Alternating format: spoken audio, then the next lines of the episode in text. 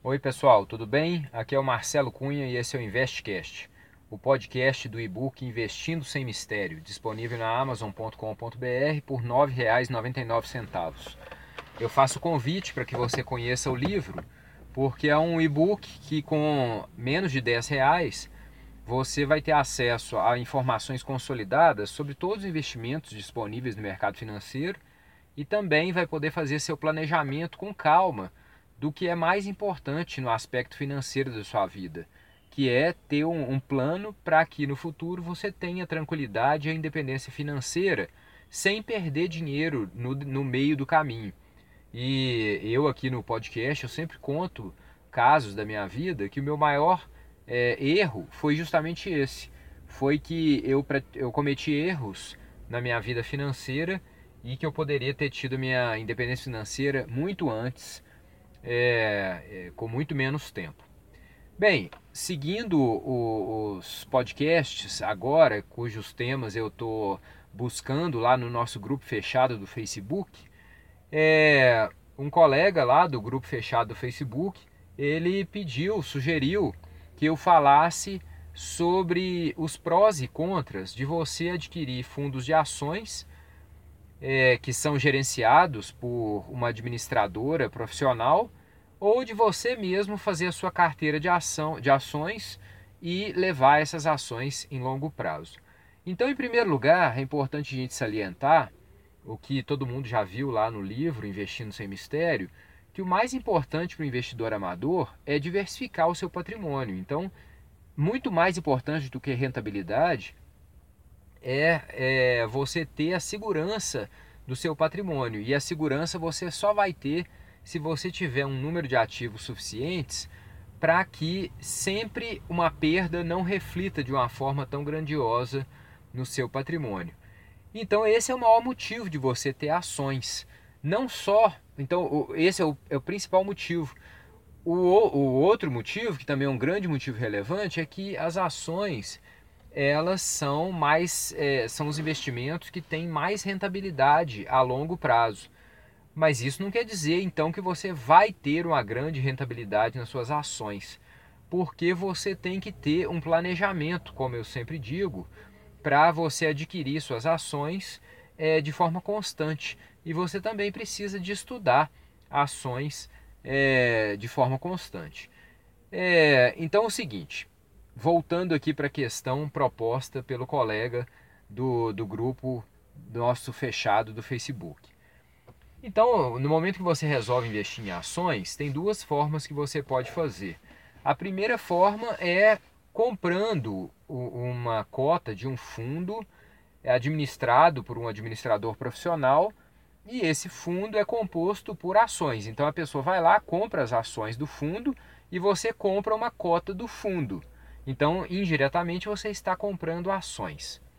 E uma segunda opção é você simplesmente, qualquer corretor oferece isso, ir na bolsa de valores, é muito simples isso hoje em dia, e comprar as ações por conta própria. Os prós e contras, eles estão lá. Todo o meu livro, ele é construído, estão lá no meu livro. O meu livro ele é construído é, sempre colocando é, em relação a cada um dos investimentos, os prós e os contras de cada investimento. E de uma forma geral, o que, que é, é, você pode falar a respeito dos prós e contras? Em primeiro lugar, a, a interessante que a, a, própria questão do colega do grupo, ela me colocou assim: olha, se eu contratar um administrador profissional, eu vou estar tá, é, ganhando essa expertise desse administrador profissional. E se eu comprar por minha conta e risco, eu vou estar me colocando em risco, eu vou, eu vou estar com a pior qualidade de escolha de ações. Então, esse pressuposto, a primeira coisa que eu tenho que dizer é que ele é um pressuposto que não é correto. Por quê? Porque quando você compra ações por conta própria e pensa no longo prazo, o seu único objetivo vai ser escolher ações de empresas boas. O que, que significa empresas boas?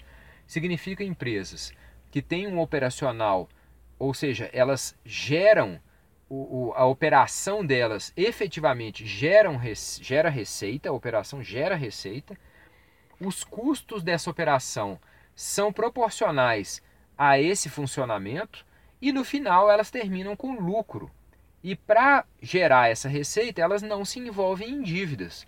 Resumindo, são empresas que vendem bastante, gerando um faturamento alto, é, não tem um custo operacional alto, gerando um lucro e uma margem entre faturamento e lucro adequado para o setor que elas atuam, e não tem dívidas relevantes, ou seja, que não precisaram de fazer tantas dívidas para ter esse operacional, para ter os seus equipamentos, para ter o seu sua sede, etc.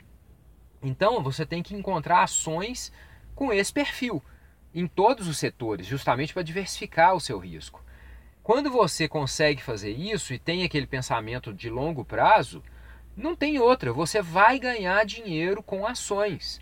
É óbvio que uma empresa ou outra você deve ter no mínimo 10 ações. O ideal é que tenha acima de 15, é, idealmente 20 ações ou mais, para sempre diversificar o máximo possível o seu risco.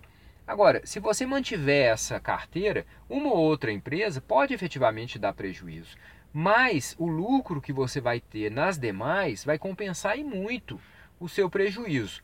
Agora, quando você contrata um fundo, é, quando você compra as é, cotas desse fundo, não necessariamente os interesses do administrador do, dos fundos vai ser esse interesse de longo prazo.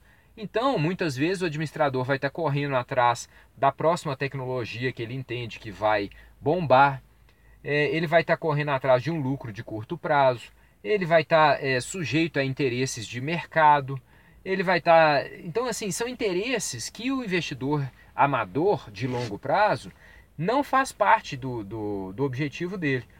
Então, por isso é que normalmente o investidor consciente de longo prazo supera e muito em relação aos fundos de ações, porque os fundos de ações têm que se preocupar com essas outras questões. É óbvio que no meu livro eu destrincho muito mais outras questões pertinentes, mas em linhas gerais é esse. Então, o que, que eu acho que você deve fazer? Você deve comprar suas próprias ações e fazer as suas próprias, sua própria carteira de ações. E de quanto em quanto tempo que eu devo analisar minha carteira? Isso eu já vou deixar para o podcast da semana que vem. Espero vocês na semana que vem. Um grande abraço e até lá com mais um InvestCast.